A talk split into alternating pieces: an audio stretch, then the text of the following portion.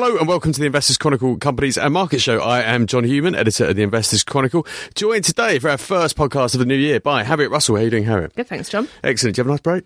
I did. Break? Did we have a break? I was going to say it flew by, but it, it did. No um, matter. and we've been very busy with several issues that we put out over the Yeah. holiday. editorial deadlines are my best friend Christmas. Absolutely. We're going to talk about retail today. Yeah. I know we, uh, we we often talk about retail, but it's kind of an important sector, and especially so at this time of year. Yeah, I mean, f- probably from November through to the end of January is probably the most crucial months. An awful lot of profit gets delivered in those in those sort of few weeks, so it is important. And also, you know, retail as a sector is very indicative of what's going on in the general economy, which is what dominates the headlines at the moment. So it's uh, it's a good one to look at. So we're not sorry for talking about retail today. Um, and Simon Thompson, how are you doing, Simon? I'm doing well. A bit husky voice, but I'm doing very well, John. And did you have a good good uh, Christmas and New Year? Fantastic holiday. Uh, south of Valencia. Oh, lovely. 19 degrees, sunny. Yeah, all right, don't rub it. um, and we, we are going to talk actually about about the general economy because that's that's how you've uh, you've uh, opened your first column of the new year. It is. Is it your first column? No, your second column of Oh, the right. year. No, no, sorry, second column. I had one. I filed whilst I was um, overseas. And uh, actually, whilst I was flying back, something really majorly important happened in the States with the uh, Federal Reserve, which is the uh, piece in this column. Okay, well, we might as well start with that because I guess that provides the backdrop for everything else that we're going to talk about um, in the rest of this podcast. So, what what has happened in the US and what are the implications for the market in 2019? Well, the uh, the U.S. stock market had its worst December since the 1930s crash, and um, at one point the S&P 500 was down 15 percent, and people had noted that the 10-year yield curve in the states was as flat as a pancake, had inverted at low maturity yields, and you know in, in the past this has been a great indicator of recession, and if basically the U.S. goes into recession, that's bad news for everyone. Um, what has changed materially in the last two weeks is that Jay Powell, the Federal Reserve, uh, so the central bank chairman, came out with a statement that said the market's reaction was well ahead of the data. And um, I would point out that the US jobs figures on Friday last week were just absolutely amazing. They were good. Um, but also the US Federal Reserve, which has been raising interest rates um, at a fair pace over the last couple of years, uh, would now take a patient approach to monetary policy tightening. Well, that's worth noting because the um, the futures yield curve was actually um, at complete odds with what the central bank was predicting. The central bank was predicting two rate rises in the US this year. And previously, Mr. Powell, at the start of December, had said that the uh, monetary tightening, so the withdrawal of quantitative easing, which was $50 billion a month, that's about 40 billion sterling a month of QE, was actually being drained out of the system. Um, that he said that was on autopilot at the start of uh, December. Well, if the central bank is going to be patient, two things are going to happen. One, forget about two interest rate rises in the States this year. But secondly, the draining of liquidity out of the US uh, monetary system is going to stop. And the clear implication of that is massive. The first thing is that the US dollar, which has been relatively strong, will start to weaken. If you take away the prop for the dollar, which is the draining of liquidity out of the system, plus higher interest rates, so you've got high, higher interest rate differentials compared with other currencies. Um, so you can have a weaker dollar.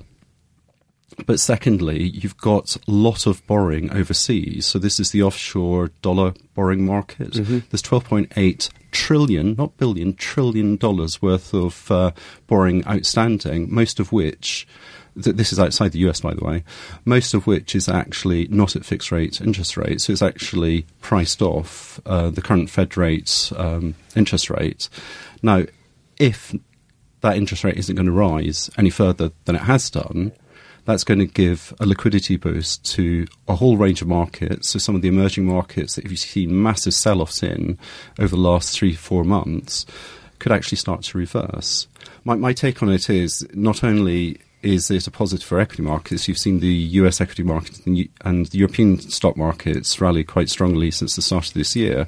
But if the US dollar is going to weaken, that has massive implications for the commodity complex, be it oil, energy, uh, precious metal prices. These are all priced in dollars. So weakening of the US dollar is actually positive for those. And I've got a number of companies that are exposed to a weakening dollar. I mean, it, it is quite interesting. You, I mean, you could potentially argue that I mean, you said it's at, at, odds with what the, the yield curve is telling us, what, what, what the Fed is saying, although you could argue that they're responding to what the yield curve is telling them.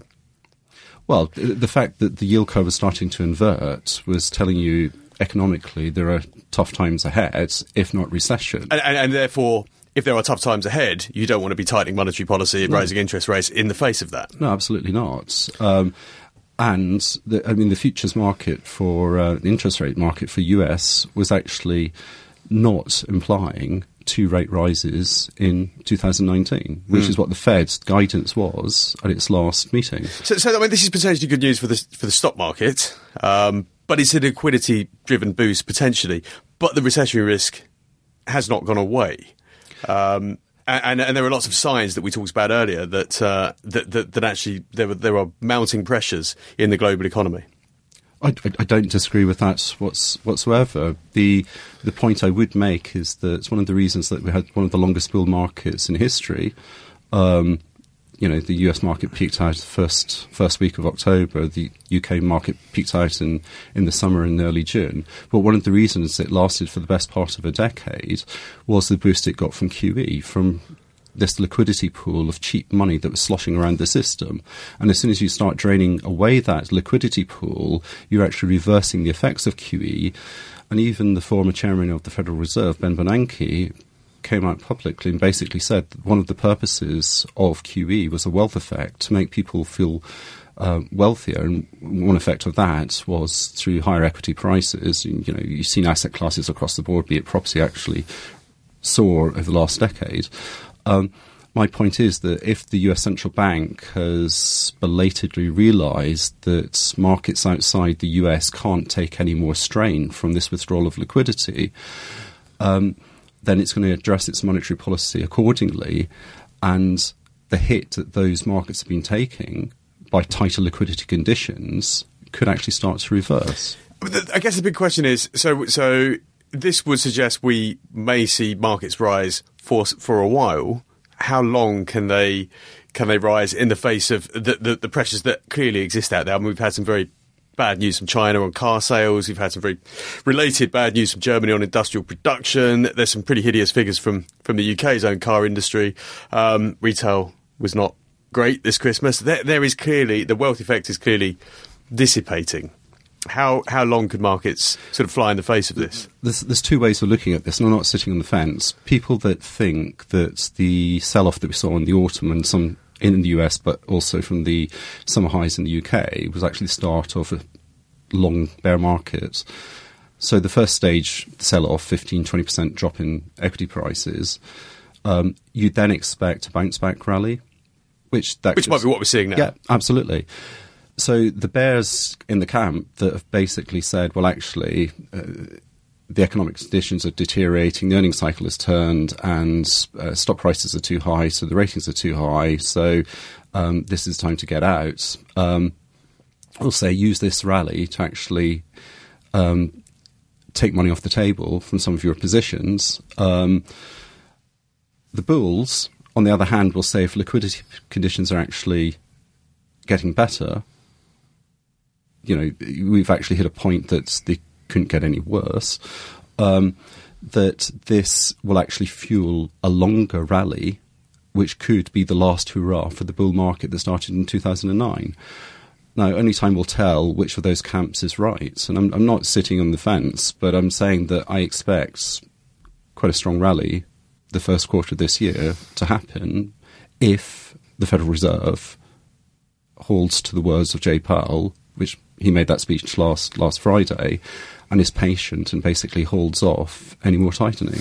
I guess the big question then is, what do we do as stock pickers? Uh, now you've had a pretty good year on bargain shares. Uh, I don't. I'd, I'd a pretty good year in relation to the AIM market. The AIM market was down about 15% since February last year, which is horrendous. Um, using today's figures, the, the portfolio of 10 stocks I, I selected is roughly up about 14%. So it's, it's outperformed quite strongly against AIM, where I picked the stocks from.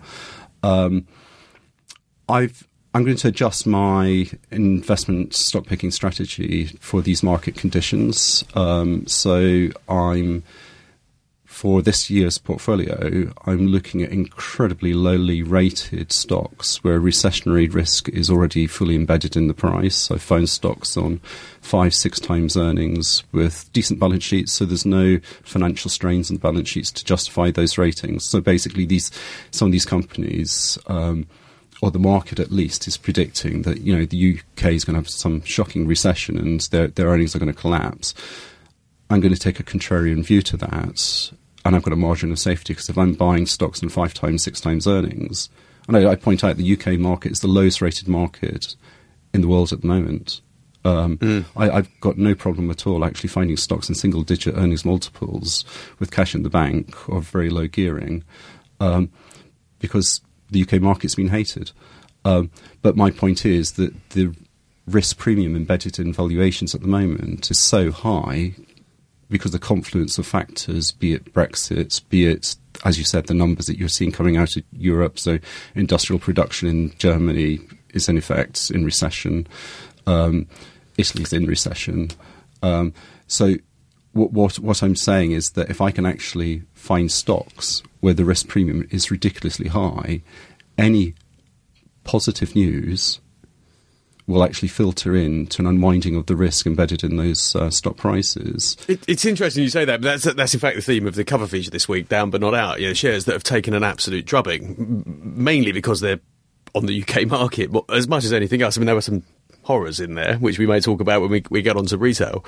But yeah, that um, the, the idea there is companies that have taken an absolute battering – the, the, the, sentiment may be misplaced. The, the, the, degree of negativity towards them may be overdone.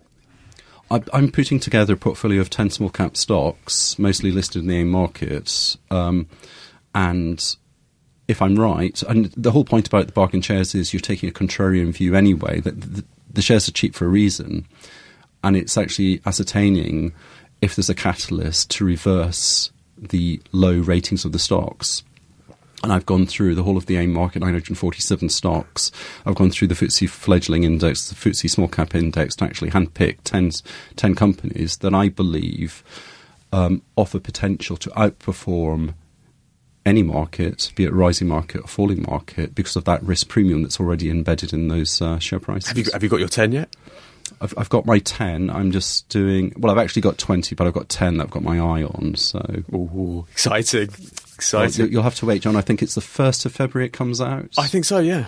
Yeah, yeah. No, if, if it's, it's as good as last year's, then uh, then then we can expect uh, another happy year on the bargain shares front. I mean, the outperformance last year of, of AIM, like 20, 25% near enough. No, twenty three percent. It's, it's it's well north of twenty odd percent, and um, what what I say about last year is that I, I took a specific view on commodity prices as well. So I had Parkmead, which is uh, exploring the North Sea, um, and um, you know, I, I when I recommended that share, cash on the balance sheet, and a stake in Faroe Petroleum. Faroe Petroleum is a company that I followed quite closely. Um, in effect, backed up 100% its um, its uh, market capitalization, which meant you're getting all its licenses in the price for nothing. Um, and people actually realise, well, hey, those licenses are worth something, and even more so now because Parkmead's got a crossover with Faroe Petroleum on some of the licenses it holds, and Faroe Petroleum um, this week succumbed to a bid from mm. DNO, the um, Norwegian um, investor in um, the oil sector, um, a six hundred odd million pound bid. I don't think the penny's dropped that Parkmead still has a crossover in some of its licenses. But the, the point is that I took a view on the energy price then. Um, I took a view on the commodity prices with Sylvania Platinum. So that's platinum, rhodium, uh, palladium. Um, and as a result of that, I took a view on the dollar as well, and that that, that stock's done incredibly well. Um, so it, it, was a diversified portfolio of stocks for, for, for that portfolio, and it's going to be the same again, John. Yeah. Indeed, and those companies you mentioned, Parkmead, Sylvania, uh, two of the best performers in the, uh, the 10 last year. You've updated on them in the magazine this I've, week. I've updated on those two. I've also updated on the laggard in the 2018 bargain share portfolio, Mpac, which is a small cap niche packaging engineering business which supplies customers in the pharmaceutical, healthcare, and beverage industries with um, with some neat equipment. Um, it's had its problems, and um, but I, I, I it had a great trading statement this week, and I think the pennies dropped amongst investors who've, who've bought the shares this week that things were not as bad as the mm. markets. I, I, it goes back to this equity risk premium I'm talking about. So the shares were actually trading below cash on the balance sheets earlier this week, which basically meant a business that's going to make you know 1.5 million operating profit this year, forecasted double profit next year off the back of a slew of contracts. Operating business was in the price for nothing, and people have you know reassessed the merits of the business this week, and you know the stock price has rallied quite a lot. Mm. Um, I also looked at an interesting one is Bowleven, which is um, another exploration company. It's from the uh, 2016-17 portfolio. It's done very well. Well, when I said buy the shares back in 2016, it's just 19 pence. Cash on the balance sheet was more or less the share price. So again, the implication was that the assets it was actually holding were absolutely worthless, despite the fact it had done a 250 million dollar farm out. Mm. Um, well, this week it's returning 15 pence a share of cash to shareholders, which means if you bought the shares at 19 pence, a couple of years ago, you're doing very well, and you still own a stock worth 32 pence. No, it's it's uh, it's, it's good stuff. I think uh, have have a read of that and uh, look forward to the bargain shares in uh, just under a month's time. A lot of work still to do, but Yeah. we're, we're getting there. Absolutely. Let's talk about retail, um, which is a sector which uh, is down. But is it out? Um, before Christmas, the expectation was that uh, that it was going to be an absolute horror show. Uh, I think Mike Ashley made a comment before Christmas that that uh, the, the industry was going to get smashed. I think was his uh, exact words. Did it happen? No. In short, no. Um, I mean, you and I were talking earlier. There are a lot of um, very almost scaremongering headlines around this week um, about the worst performance since the last recession and retail's through the floor and the high street is over. Um, and I think it's important, certainly from a stock picker's point of view at least, to understand that a lot of those headlines have political motivation. We're obviously in uncertain times, particularly around our Brexit negotiations, and a lot of people like to use retail as a sector and the figures within it to illustrate the chaos that they're otherwise trying to quantify. Yeah, the, the point being that consumers are feeling so nervous and, and under financial pressure that they're not spending. And and the BRC, the British Retail Consortium, had some figures in December, and they weren't great. No. It was zero growth. Yeah, zero growth basically, and depending what you compare it to, sort of month on month or quarter to quarter, they look even worse. So, um, Yeah. so yeah, the it's not to take away from those headlines entirely. The the backdrop is not fantastic. One thing I would say is that every December for the last God knows how many years, there has been growth. And now, I'm, uh, maybe I'm being a pedant here, but flat sales growth means it was the same as last year, Mm-hmm. which was better than the year before that. And that, so it's not the worst Christmas for ten years; it's the best. Yeah. It's the worst in terms of the amount of growth. Right, and a lot of people, like I say, will well, the BRC itself will will compare quarter to quarter, and a lot of the headlines will pick up on those figures, which tend to be worse. Um, as Simon was saying, we came off what actually turned out to be a relatively good summer for retail. Um, the heat wave sort of inspired people to get out out of the house, and uh, depending which retailer you're looking at, and depending how um, reliant they are on weather patterns, a lot of them performed okay. So it was inevitable there was going to be a slowdown. It started in October, and November was a bloodbath. Um, but December really wasn't as bad. Um, a lot of people have used the phrase that Santa came late, and Well, he didn't come until January, from what I saw. I mean, Yeah. actually, because a lot of the trading statements we've seen in the last week have, have actually extended into the first week of January. As and January's normal. been pretty good. January has been great. Um, the the momentum that we've seen since the start of the year has been really really good. Illustrated today by B and M. Um, they were ones that particularly saw a real rally towards the end of December, and the the date that people are They had a sort of, it was a revenue warning, wasn't it? It was, uh, yeah, it was, a an very odd one. It was not a profit warning. It, it was a UK like for like revenue warning, uh, which was in November, which was in line with what a lot of other retailers experienced, which was a massive slowdown around Black Friday. Um, but they they cite the 22nd of December as a real sort of rally point in for the entire sector, not just B&M. Um, and that final weekend before um, the big day itself was was sort of a turning point in a lot of ways, um, and there was a lot more volume growth, which is important because the other thing the BRC isn't necessarily great at is pointing out the difference between value and volume. Mm-hmm. And obviously, we've been in an inflationary environment for prices now for two years, so you've got to always be sort of aware of that difference. Um, but yeah, as you say, that momentum has carried on into the new year, and things aren't looking as terrible um, as people were were expecting. I mean, sector by sector, there are still um, nuances. So, supermarkets, for instance, was a big one this week, and there's still quite a lot of doom and gloom in there. And you've written a news piece on the supermarkets, yeah. but generally speaking, the figures were good. Figures people, people are good, and most of the share prices bounced. Um, Tesco came out today, so they didn't make it into the story, but uh, we've written an additional update online for that now. Um, and the overall picture, decent like for like growth. Yeah, I think it was up two point two percent. Yeah, Tesco was the uh, was the best performer in the end, but even Sainsbury's, which registered a naught. Um, uh, a 0.4% growth in grocery, which was, like, you know, basically the weakest growth of all four. Um, even their shares rose on the day. I'm troubled um, by Sainsbury's, I have to say. well, there's a lot going on there. We can yeah, get into I, that. I'm, I'm not convinced by their strategy at the moment, I have to say. Um, they're obviously they're waiting on a fairly huge merger. Yeah, I'm not convinced by that at all. The more I think about it, um, which, if I'm honest, I think will happen. I think the CMA will approve it. They're playing hardball at the moment, but they have to because they appeared to play hardball with Tesco and Booker. Very different deals, but obviously equally kind of grand in scale.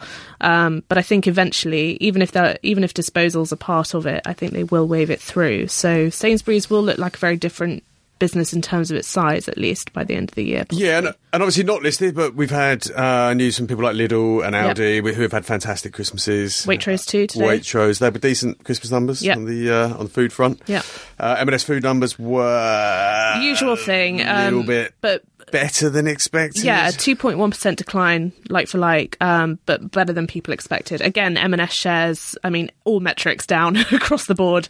Uh, total sales, clothing and home, and food, and the shares rose two percent this morning. so yeah, it's uh, it just shows you that well, it's it's the, not as bad as people expected. The bloodbath never materialised. Yeah. Um, now, if we go back to the cover feature, I mean, we look at uh, so Dan Liberto has written this. He's put a big uh, screen together of, of some of the shares that fell most heavily last year. There are a huge number of retailers mm. in there. You've got people like Carpetright, Debenhams, uh, Superdry. Uh, who else we've we got? Dixons Carphone, um, McColl's Retail, and then you've got Intu Properties, which is obviously a big retail landlord.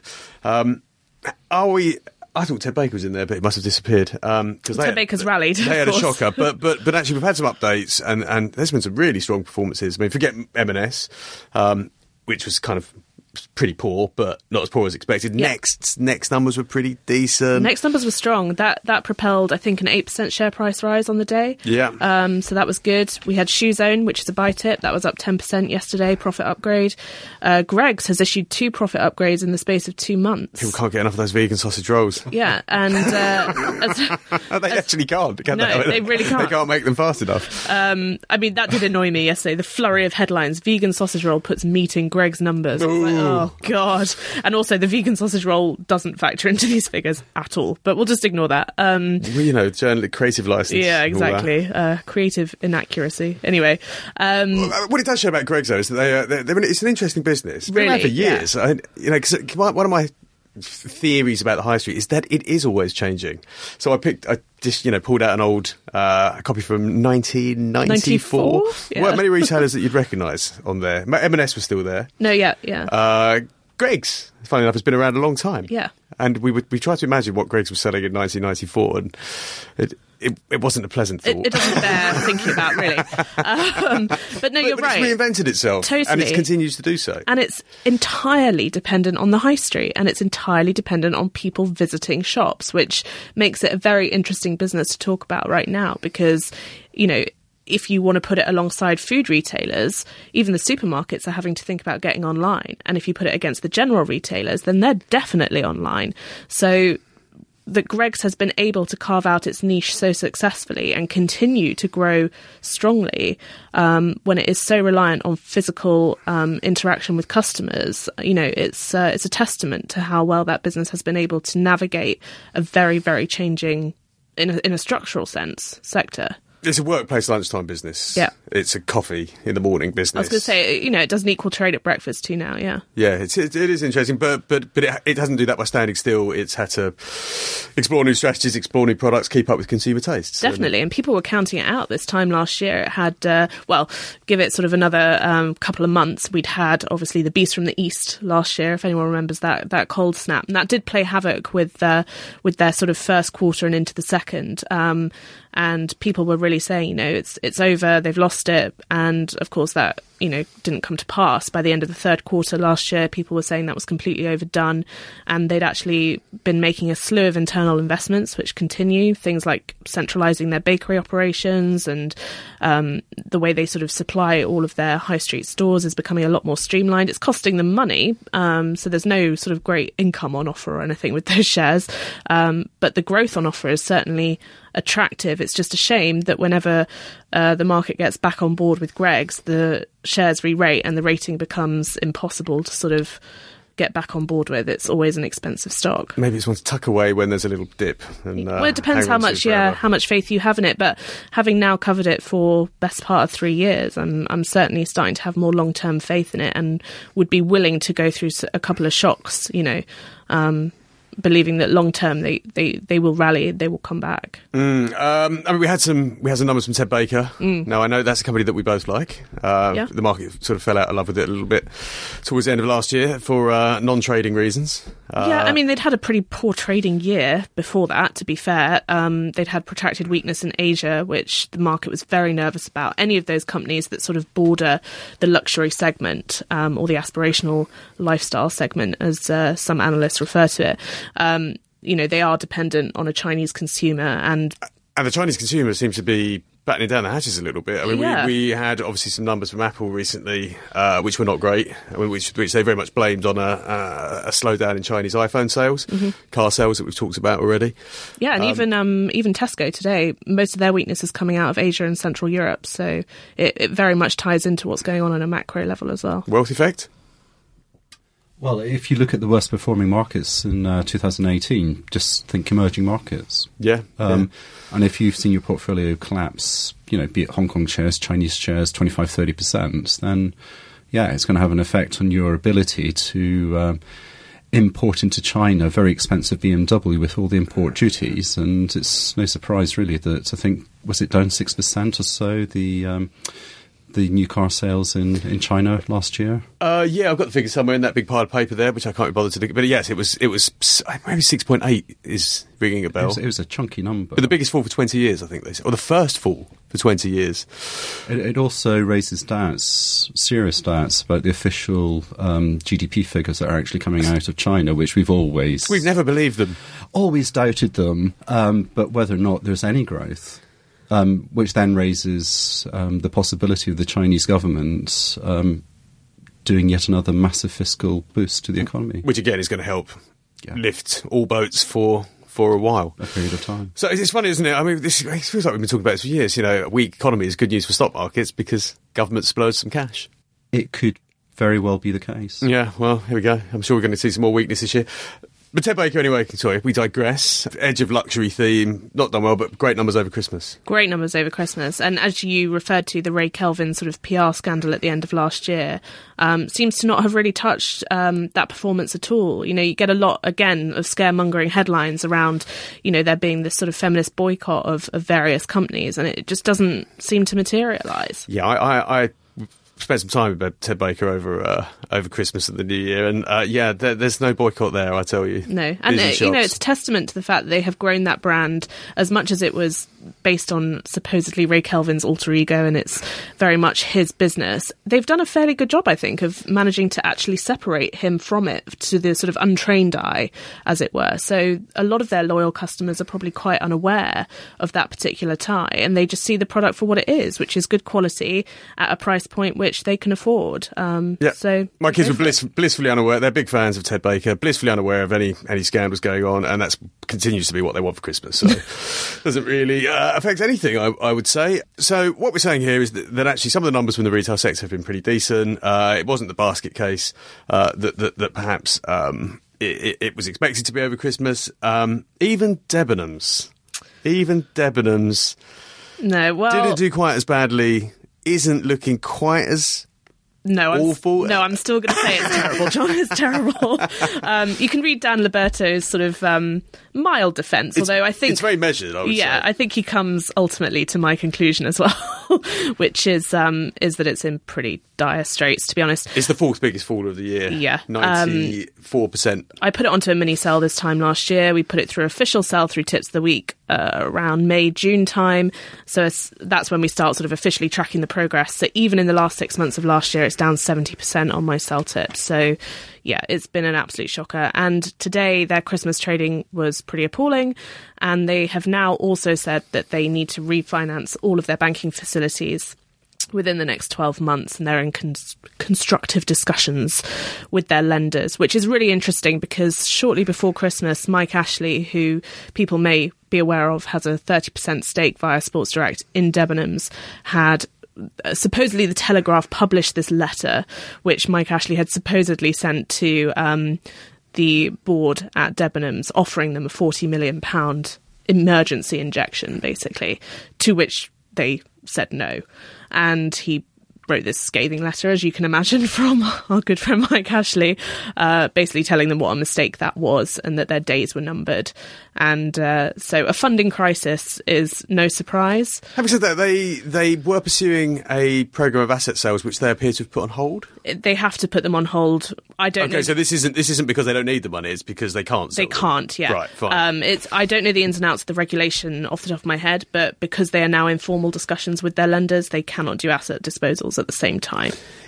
Where, where does that leave their credit insurers for their supplies? yeah, I mean, it, it looks bad, and it, you know, House of Fraser should be good case study for us in this sense. We watched it play out, or the worst case scenario for suppliers play out last summer, which was, I think, at one point, Mike Ashley, having bought it out of administration, was only honouring something like three p for every pound to suppliers. Um, so. Yeah, I mean, it, it could be real, real crisis time for them They, too. they were really giving away stock. I um, took advantage um, before Christmas, and um, a certain brand of shoes uh, made its way into my uh, Christmas stocking. Um, at About a- ten pairs. Shoes for you, life. have noticed um, uh, uh, at a fifty-five percent discount to Yeah. the uh, full retail price, which was unheard of for for Loakes, and um, also things like Paddywax candles. Uh, I'd recommend Vertiver and Cardamom if you ever like those smells. However, when you're having your evening bath, John.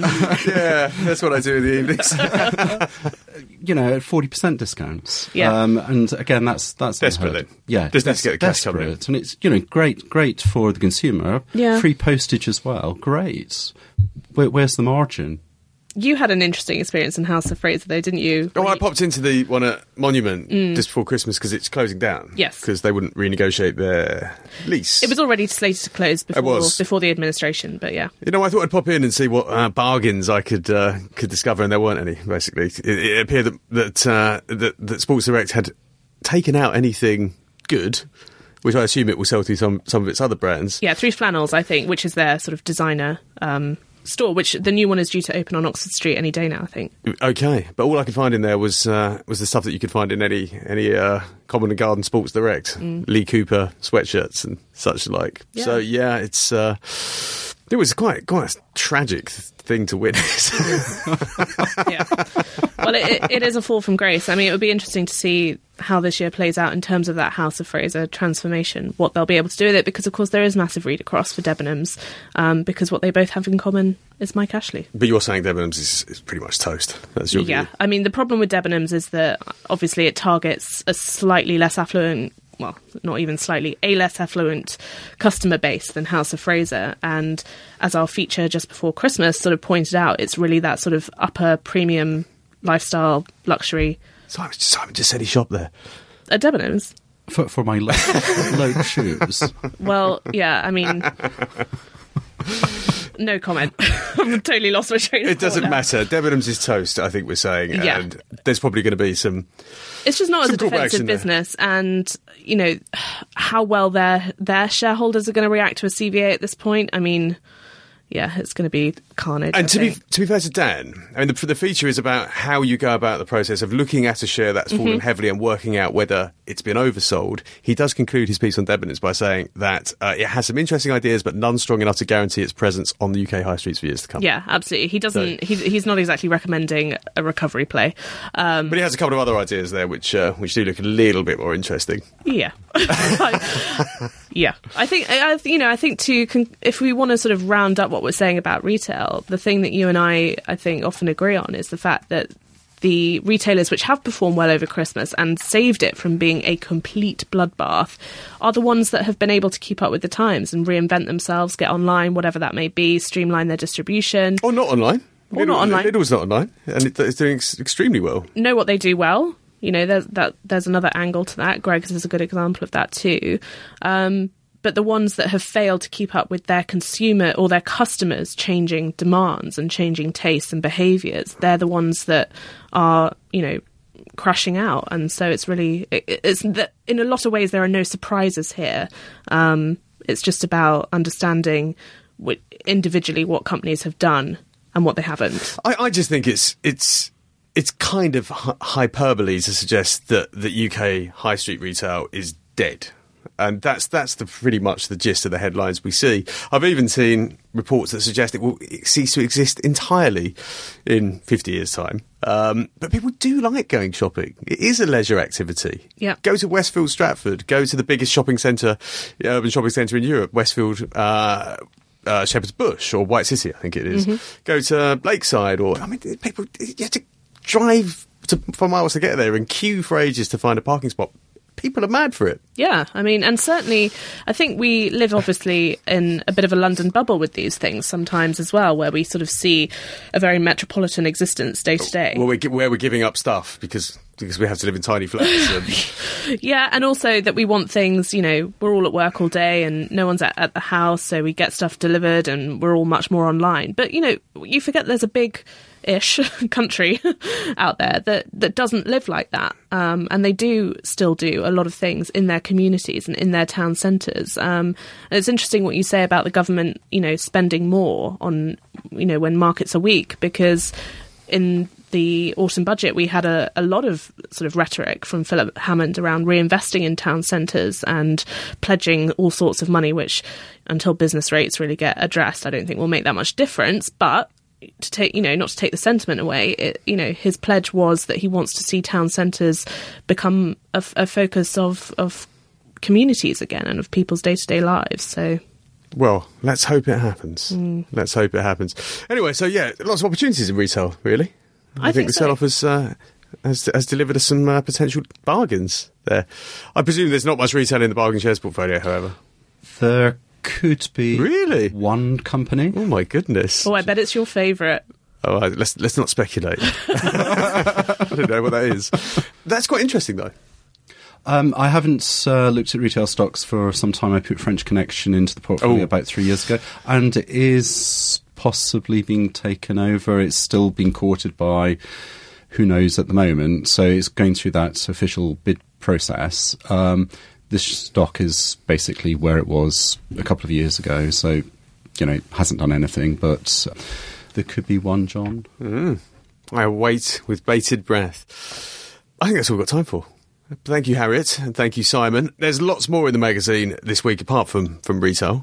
We've got lots of comments. Chris looking at uh, diversification. We have No Free Lunch. Paul Jackson looking at buybacks. This is really quite interesting. Buybacks being a big feature of the US market, something that, that's often been pointed to as, as part of the reason why it's rallied so strongly over the last few years, and whether this will happen in the UK to the same extent. Phil Oakley's back this week. He's looking at so-called bond proxies, so sort of big safe shares uh, like Unilever, seeing whether they're, uh, I think as, uh, as we put it on the cover, a share for all seasons or lumbering giants under threat. John Baron's in this week with a, a 10-year anniversary uh, roundup of his investment trust portfolios. All the usual tips. Very few results, which will remain the case for a, a few weeks longer, thank goodness. We're looking at the mining activity around fertilizers. Uh, Alex Newman's put that together, and Algy's rounded up his stock screens from the past year.